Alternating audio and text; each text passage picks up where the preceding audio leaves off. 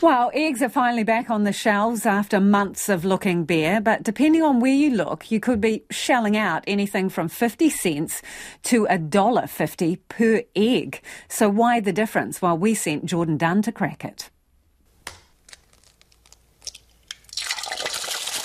A sound all too familiar to Kiwis, but one that's becoming all the more expensive to hear. It's fairly expensive at the moment, so um, I haven't been buying any lately. Overall, it's just a little bit extra on top of things that are going up anyway, so it's just yeah, a little bit another sorry, kick in the guts, isn't it?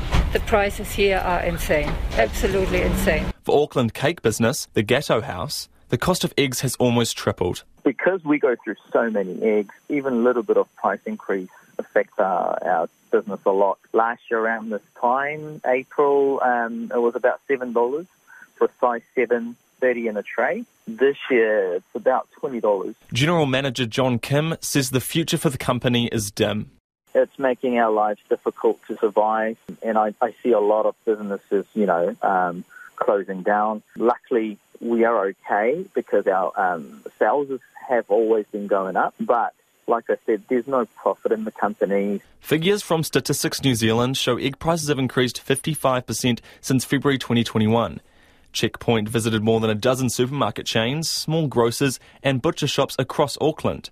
A carton of size 6 eggs varied anywhere from $6 at the warehouse to $10 at a West Auckland fruit shop and $16 at a butchery.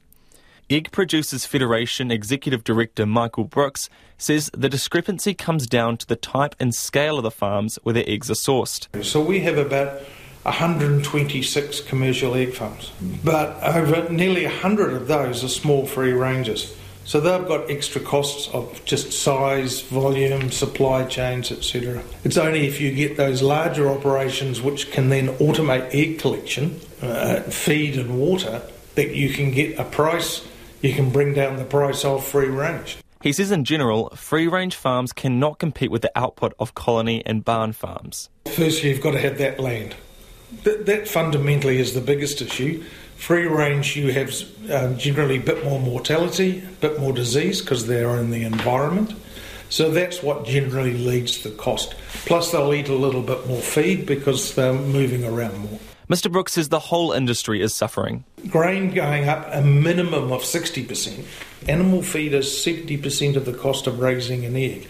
Then you've got inflation, then you've got transport, then you've got labour costs, all those supply chain issues, Resource Management Act issues, and all that together.